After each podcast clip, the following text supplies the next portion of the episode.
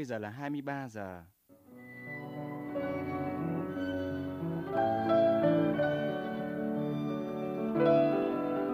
Xin mời các bạn nghe chương trình đọc truyện dài kỳ của Đài Tiếng Nói Việt Nam.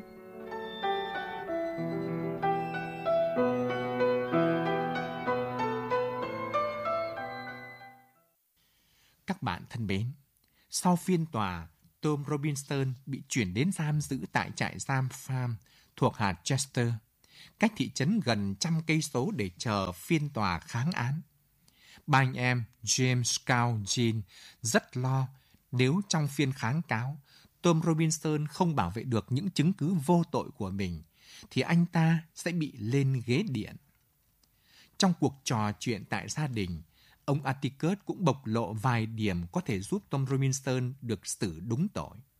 Trong đó có việc có thể nhờ tác động từ một trong những người nhà của ông Cunningham, nhưng đây cũng là điều mà ông Atticus đang suy nghĩ. Ông Atticus cho rằng có thể giới thiệu ông Walter Cunningham vào một vị trí trong bồi thẩm đoàn của phiên tòa kháng cáo. Tuy nhiên, ý định này khá gây bất ngờ cho người trong gia đình ông Atticus, vì họ đều biết rằng chính những người trong gia đình Cunningham đã từng muốn giết ông Atticus. Nay, ông lại muốn giới thiệu một trong số họ vào vị trí bồi thẩm đoàn thì thật là nguy hiểm. Ông Atticus sẽ lựa chọn giải pháp nào? Bây giờ, giọng đọc nghệ sĩ ưu tú Hoàng Yến sẽ gửi tới các bạn những trang tiếp tiểu thuyết Giết con chim nhại của nhà văn người Mỹ Harper Lee qua bản dịch của Huỳnh Kim Oanh và Phạm Viêm Phương. Mời các bạn cùng theo dõi.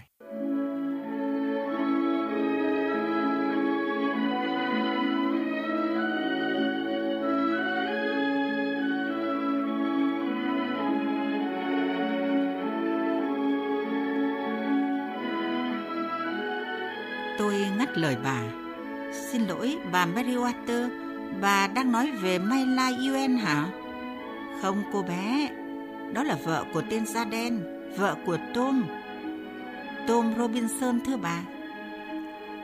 Bà Meriwether quay sang người ngồi kế bà, bà nói tiếp.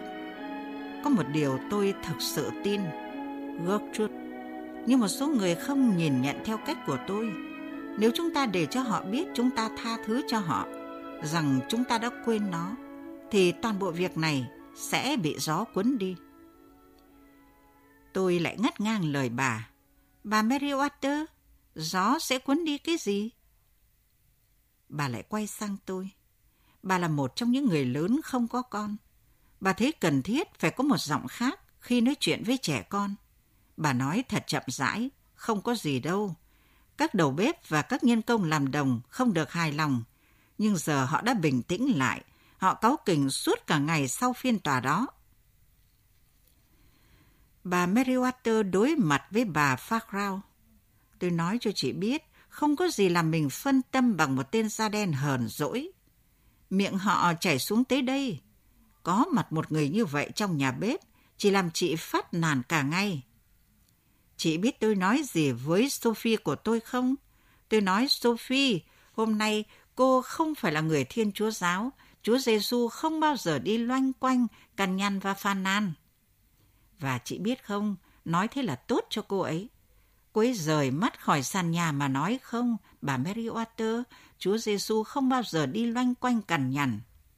Nói cho chị biết, chị không nên để lỡ một cơ hội làm chứng nhân cho Chúa.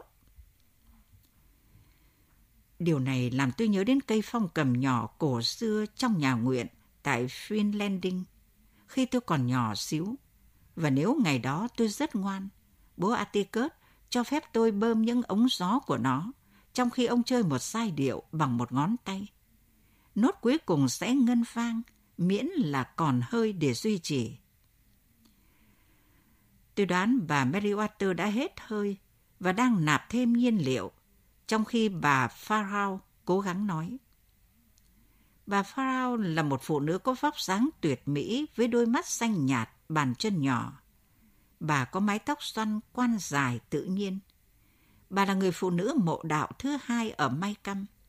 Bà có thói quen kỳ lạ là thích bắt đầu nói chuyện với một âm gió nhẹ. Bà ta nói, giống như ngày nọ, Tôi nói với đạo hữu Hudson. Tôi nói có vẻ như chúng ta đang đánh một trận chiến thua chắc. Một trận chiến thua chắc. Tôi nói không thành vấn đề gì với họ cả. Chúng ta có thể giáo dục họ cho đến hết sức chúng ta. Chúng ta có thể cố cho đến khi chúng ta gục ngã để làm cho họ thành người Thiên Chúa Giáo. Nhưng không một quý bà nào an toàn trên giường ngủ của mình vào những đêm này. Ông ta nói với tôi, bà Frau, tôi không biết điều gì đã đưa chúng ta xuống đây. Tôi nói đó chắc chắn là một sự kiện. Bà Meriwether gật đầu, về hiểu biết. Giọng bà át cả tiếng lanh canh của những tách cà phê và âm thanh êm ái như bò của các bà đang nhai bánh tóp tép. Bà nói, tôi cho chị biết, trong thị trấn này có một số người tốt nhưng bị lầm lạc. Tốt nhưng bị lầm lạc. Ý tôi là dân trong thị trấn này nghĩ họ làm đúng. Tôi không muốn nói đó là ai, nhưng một số người trong thị trấn này nghĩ họ đang làm một việc đúng ít lâu trước đây, nhưng tất cả những gì họ đã làm là kích động họ. Họ chỉ làm được có thế. Lúc đó trông nó có vẻ như điều đúng cần phải làm. Tôi chắc mình không biết, tôi không dành trong lĩnh vực đó, nhưng hay hờn dỗi Phật lòng. Tôi nói với chị, nếu Sophie của tôi cứ như vậy hoài, tôi sẽ để cô ta đi. Cô ta không hề hiểu rằng lý do duy nhất tôi giữ cô ta là vì tình trạng suy thoái diễn ra. Và cô ta cần cái mớ một đô 25 xu mà cô ta nhận được mỗi tuần. Thức ăn của anh ta không bị kẹt khi nuốt xuống có đúng không? Cô mau đi nói câu đó. Có hai đường hằn sâu xuất hiện ngay khóe miệng cô. Cô ngồi im lặng nãy giờ cạnh tôi.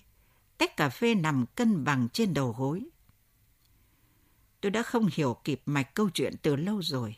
Khi họ thôi nói về vợ của Tom Robinson mà đã bằng lòng với việc nghĩ về Finlanding và con sông. Bác Alexandra đã làm nó hỏng bét. Phần công việc của cuộc họp thật tệ hại, giờ giao lưu chán ngắt.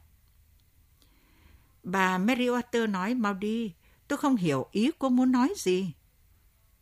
Cô mau đi nói ngắn gọn, tôi chắc chị hiểu. Cô chẳng nói gì thêm.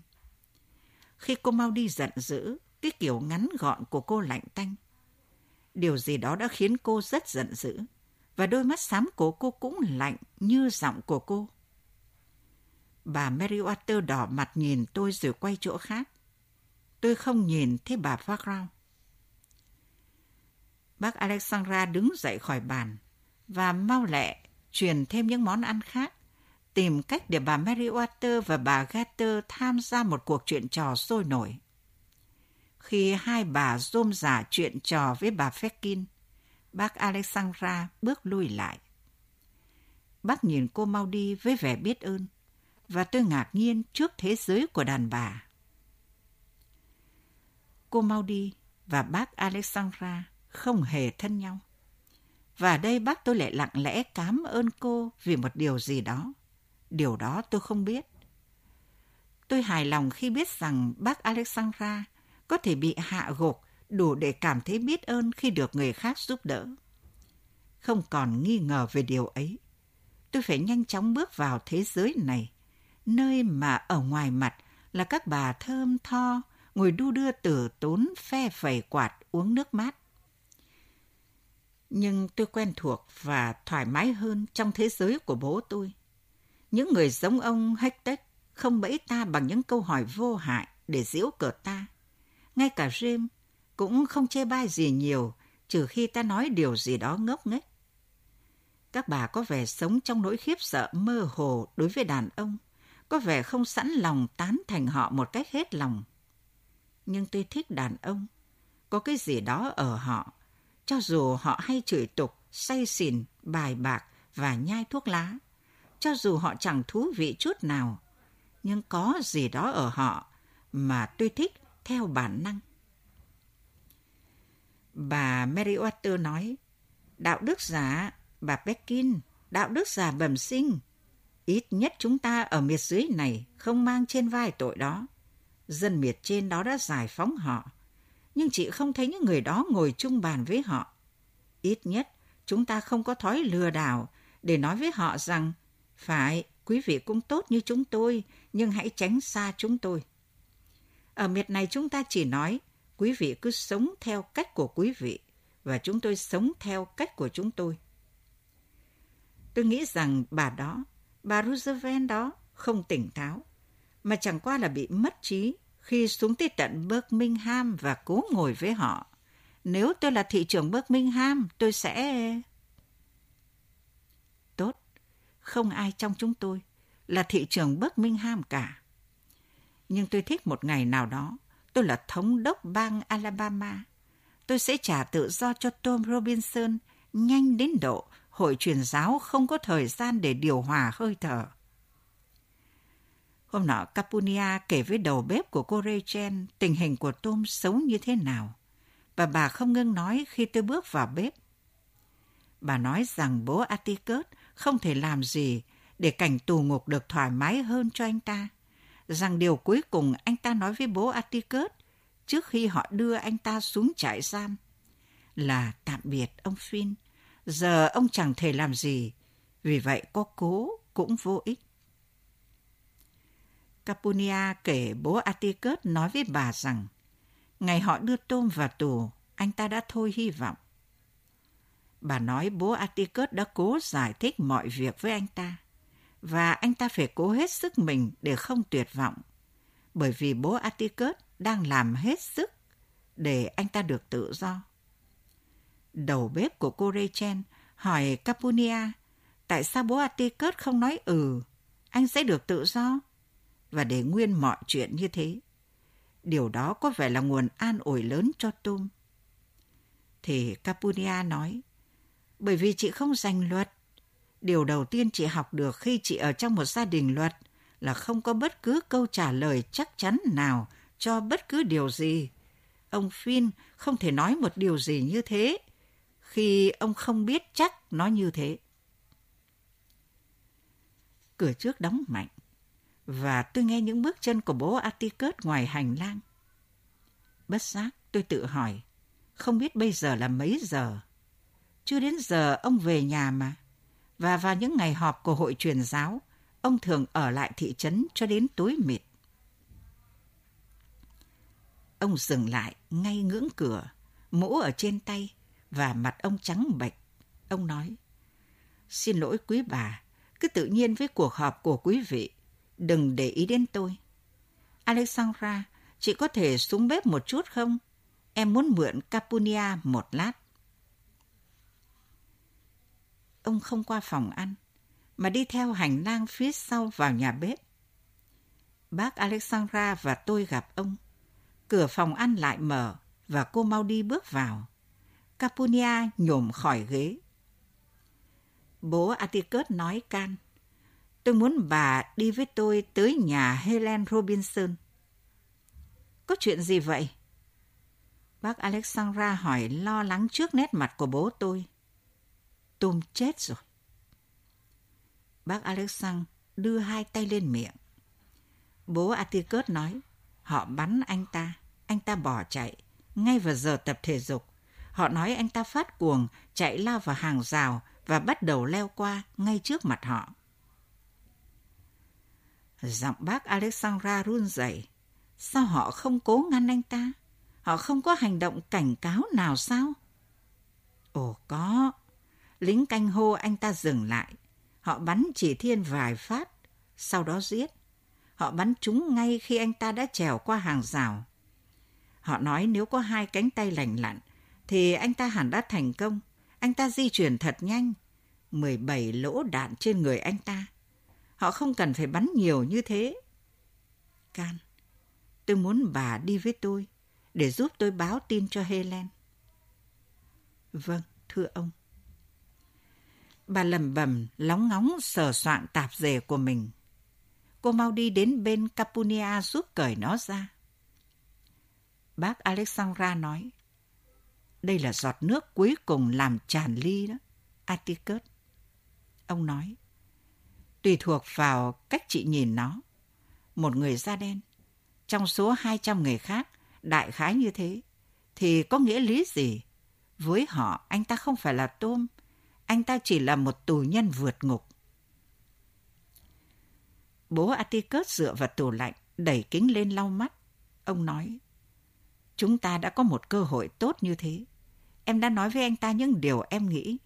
Nhưng thực tình em không thể nói chúng ta có nhiều cơ may.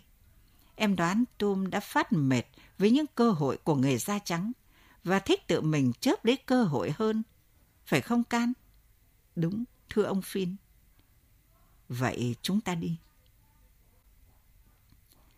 Bác Alexandra ngồi xuống ghế của Capunia và úp mặt vào hai bàn tay. Bác ngồi hoàn toàn im lặng.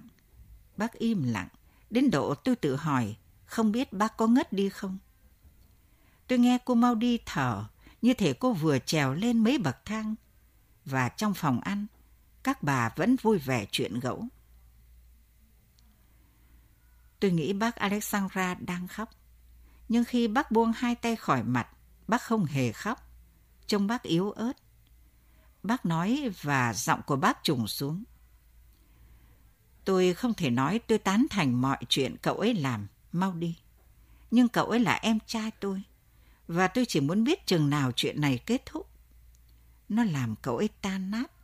Cậu ấy không để lộ nhiều, nhưng nó làm cậu ấy tan nát. Tôi đã thấy cậu ấy. Khi họ còn muốn gì ở cậu ấy nữa mau đi.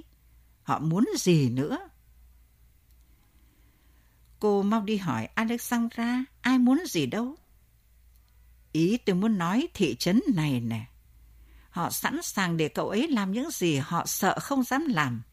Nó có thể làm họ mất mấy đồng xu. Họ hoàn toàn sẵn lòng bỏ mặc cậu ấy, hủy hoại sức khỏe, để làm những điều họ sợ không dám làm. Cô mau đi nói, nói nhỏ thôi.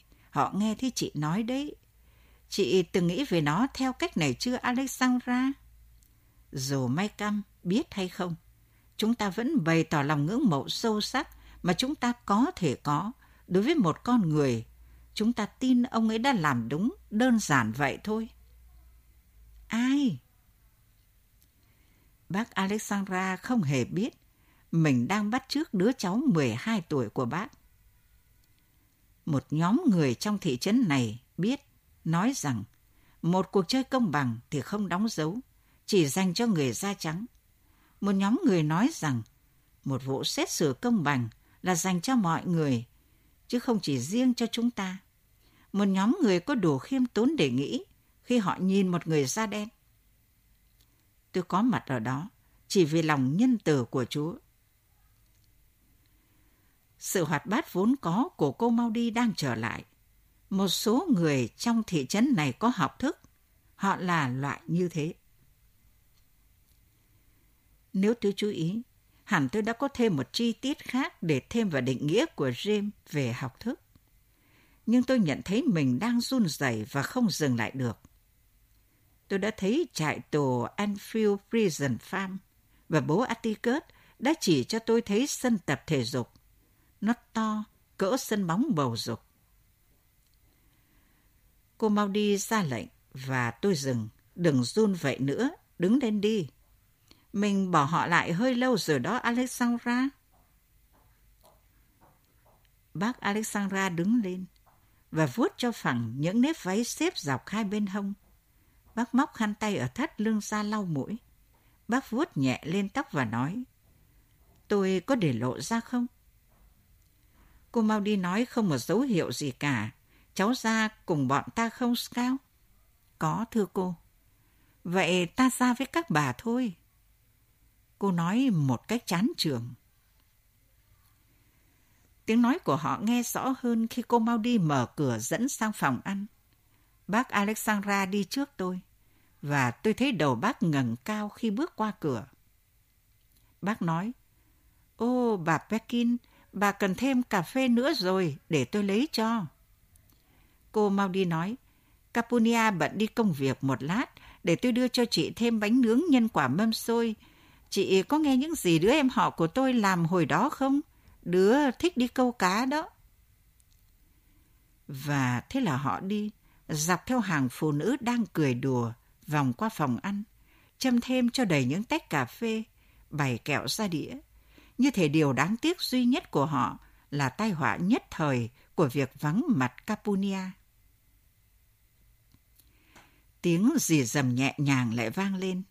Phải, bà Pekin, Rimmer Everett, quả là một vị thánh tử vì đạo. Ông ta cần được cưới vợ. Vì vậy, họ chạy đến Mỹ viện mỗi chiều thứ bảy, ngay khi mặt trời lặn.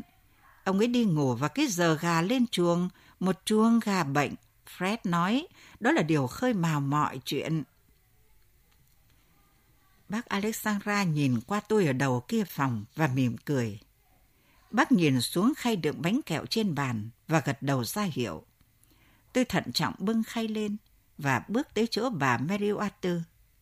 Với thái độ thân thiện tuyệt vời nhất của mình, tôi hỏi bà có muốn dùng một ít không? Xét cho cùng, nếu bác tôi có thể là một quý bà vào lúc như thế này, thì tôi cũng làm được. Scout, đừng làm vậy. Thả nó ra thềm nhà sau đi. James, anh khùng hả? Anh bảo là em thả nó ra thềm sau nhà. Thở dài, tôi nâng sinh vật nhỏ bé đó lên, đặt nó xuống bậc thang dưới cùng và quay lại võng của mình. Tháng 9 đã đến, nhưng không mang theo dấu hiệu thời tiết mát mẻ nào, và chúng tôi vẫn ngủ ở hàng hiên có cửa lưới sau nhà. Lũ đom đóm vẫn quanh quẩn, lũ côn trùng bay ăn đêm và sâu bọ thường va vào lớp lưới suốt mùa hè. Chúng chưa đến nơi chúng vẫn đến khi mùa thu tới. Một con bọ bi đã bò được vào trong nhà. Tôi cho rằng con vật bé xíu này đã bò lên mấy bậc thềm và chui dưới khe cửa. Tôi đang đặt cuốn sách xuống sàn cạnh cái võng đang nằm thì thấy nó. Mấy con vật loại này dài chưa tới ba phân và khi ta đụng vào nó, nó sẽ cuộn mình lại thành một viên bi xám cứng ngắc. Tôi nằm sấp, thò tay xuống chọc nó, nó cuộn lại. Rồi thì do cảm thấy an toàn, chắc vậy, nó từ từ duỗi người ra. Nó đi được vài phân với hàng trăm cái chân của nó, và tôi đụng nó lần nữa, nó cuộn lại. Cảm thấy buồn ngủ tôi quyết định chấm dứt chuyện này. Bàn tay tôi sắp đập xuống nó thì Jim lên tiếng. Jim đang cau có. Chắc là do giai đoạn anh đang trải qua. Và tôi ước gì anh qua nhanh hơn mà kết liễu nó đi. Chắc chắn anh không bao giờ tàn ác với thú vật. Nhưng tôi không biết lòng nhân tử của anh bao trùm sang cả thế giới côn trùng. Tại sao em lại không được đập nó? Bởi vì nó không quấy rầy em. Jim trả lời trong bóng tối. Anh đã tắt đèn đọc sách đi. Tôi nói, cứ cho là hiện giờ anh đang ở thời kỳ anh không muốn giết ruồi mũi. Cho em biết, chừng nào anh đổi ý đi. Dù sao cũng cho anh biết một điều, em không ngồi chơi vớ vẩn ở đây mà không gãi một con bọ chết đâu. Ừ, im đi. Anh đáp vẻ ngái ngủ. James ngày càng giống một đứa con gái hơn, chứ không phải tôi. Thư thái tôi nằm ngửa ra chờ giấc ngủ đến. Và trong khi đó tôi nghĩ về Đin. Nó đã chia tay bọn tôi ngay ngày đầu tháng với lời đảm bảo chắc nịch sẽ quay lại khi được nghỉ học. Nó đoán ba mẹ nó đã hiểu ra rằng nó thích nghỉ hè ở May Căn. Cô mau đi cho chúng tôi đi taxi cùng họ đến nhà ga May Căm. Và Đin vẫy chào chúng tôi từ cửa sổ xe lửa cho đến khi nó đi khuất. Nó không biến khỏi tâm trí tôi. Tôi nhớ nó. Hai ngày cuối cùng ở với chúng tôi, James đã dạy nó bơi. Dạy nó bơi. Tôi bừng tỉnh như sáo, nhớ là những gì Đin đã kể với tôi. Vũng xoáy Baker Eddy ở cuối con đường đất rẽ khỏi xa lộ Meridian khoảng hơn cây số tính từ thị trấn. Dọc xa lộ đó thật dễ xin quá giang trên một chiếc xe chở bông vải hoặc một chiếc ô tô đi ngang và đi bộ một chút là tới khúc sông đó. Nhưng nếu phải đi bộ suốt đường về lúc trạng vạng, khi giao thông đã ngớt, thì thật là mệt. Thành ra những người đi bơi thường cẩn thận, không ở chơi quá trễ. Theo Đin kể, nói với James vừa ra đến xa lộ, thì thấy bố Atticus lái xe về phía chúng. Có vẻ như ông không thấy chúng, nên hai đứa cùng vẫy tay. Cuối cùng bố Atticus chạy chậm lại. Khi chúng chạy tới nơi, ông nói, tốt hơn, hai đứa nên quá giang xe trở về, bố đi một lát rồi mới về nhà. Capunia đang ngồi ở băng sau. James phản đối, rồi van nài, và bố Atticus nói, được rồi, tụi con có thể đi cùng, nhưng phải ở trong xe. Trên đường đến nhà Tom Robinson, bố Atticus kể cho họ nghe những gì đã xảy ra. Họ sẽ khỏi quốc lộ, chạy chậm qua bãi rác và vượt qua chỗ ở của nhà UN, xuống con đường nhỏ dẫn đến những căn tròi của người da đen. Y nói một đám trẻ con đang chơi bi trong sân trước nhà tôm. Bố Atticus đậu xe và bước ra. Capunia theo ông đi qua cổng trước. Đi nghe ông hỏi một đứa trong bọn trẻ và nghe Sam nói Mẹ cháu đâu Sam? Mẹ cháu ở chỗ Sir Stephen, ông Finn. Cháu chạy kêu mẹ cháu về nghe. Đi nói bố Atticus có vẻ ngập ngừng. Rồi ông nói ừ, Sam liền chạy đi. Bố Atticus nói với bọn trẻ, chơi tiếp đi mấy đứa. Một đứa con gái nhỏ bước ra cửa tròi, đứng nhìn bố Atticus. Đi nói tóc con bé là một mớ bím nhỏ xíu, mỗi đuôi bím có một chiếc nơ màu sáng. Nó cười tuét miệng đi tới chỗ bố tôi, nhưng nó nhỏ quá, không thể hướng về phía những bậc thềm. Đi nói bố Atticus đi đến bên con bé, dở mũ và giơ ngón tay ra. Con bé chộp lấy và ông dẫn nó xuống những bậc thềm. Rồi ông giao nó cho Capunia. Sam nhảy nhót sau lưng mẹ nó khi họ về đến. Đin kể, Helen nói, chào ông, ông Finn, sao ông không ngồi chơi? Nhưng chị ta không nói gì, cả bố Atticus cũng không. Đi nói Scout à, chị ta té xuống đất, chỉ té xuống nền đất, giống như có một người khổng lồ có bàn chân to xuất hiện dẫm lên chị ta. Chỉ uịch một tiếng, bàn chân mập mạp của Đin dậm xuống đất giống như cậu dẫm lên một con kiến ấy. Đin kể, Capunia cùng bố Atticus đỡ Helen dậy và nửa bế nửa dìu chị ấy vào tròi. Họ ở bên trong hồi lâu. Rồi bố Atticus đi ra một mình. Khi họ lái xe trở về ngang bãi rác, một số người nhà UN hò hét vào mặt họ, nhưng Dean không nghe được họ nói gì. May căm được biết về cái chết của Tum sau khoảng hai ngày. Hai ngày là đủ cho tin đó lan khắp hạt. Anh có nghe về? Không à? Ồ, họ nói anh ta chạy đến nhanh hơn tia chớp. Đối với May Căm, cái chết của Tum là một điển hình. Điển hình về một người da đen đột ngột chạy trốn. Điển hình về trạng thái tâm lý của một người da đen không có kế hoạch, không nghĩ đến tương lai, chỉ mù quáng bỏ chạy khi thấy cơ hội đầu tiên. Điều buồn cười, Atticus Finn có thể sẽ gỡ cho anh ta thoát được mọi trừng phạt. Nhưng chờ à, không đời nào, anh biết họ như thế nào mà, hơi hợt.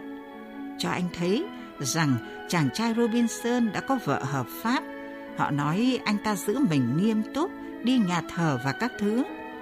Nhưng khi có chuyện thì cái vẻ ngoài lại rất mỏng manh.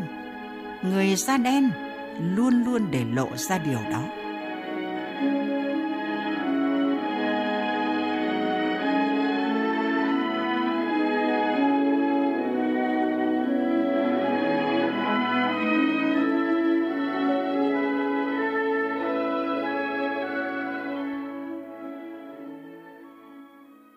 Các bạn thân mến, các bạn vừa nghe những trang tiếp tiểu thuyết Giết con chim nhại của nhà văn người Mỹ Harper Lee qua bản dịch của Huỳnh Kim Oanh và Phạm Viêm Phương. Các bạn có thể nghe trực tuyến hoặc nghe lại chương trình này trên Internet theo địa chỉ vov.vn hoặc radiovietnam.vn. Biên tập viên Ngô Huyền Anh thân ái chào các bạn.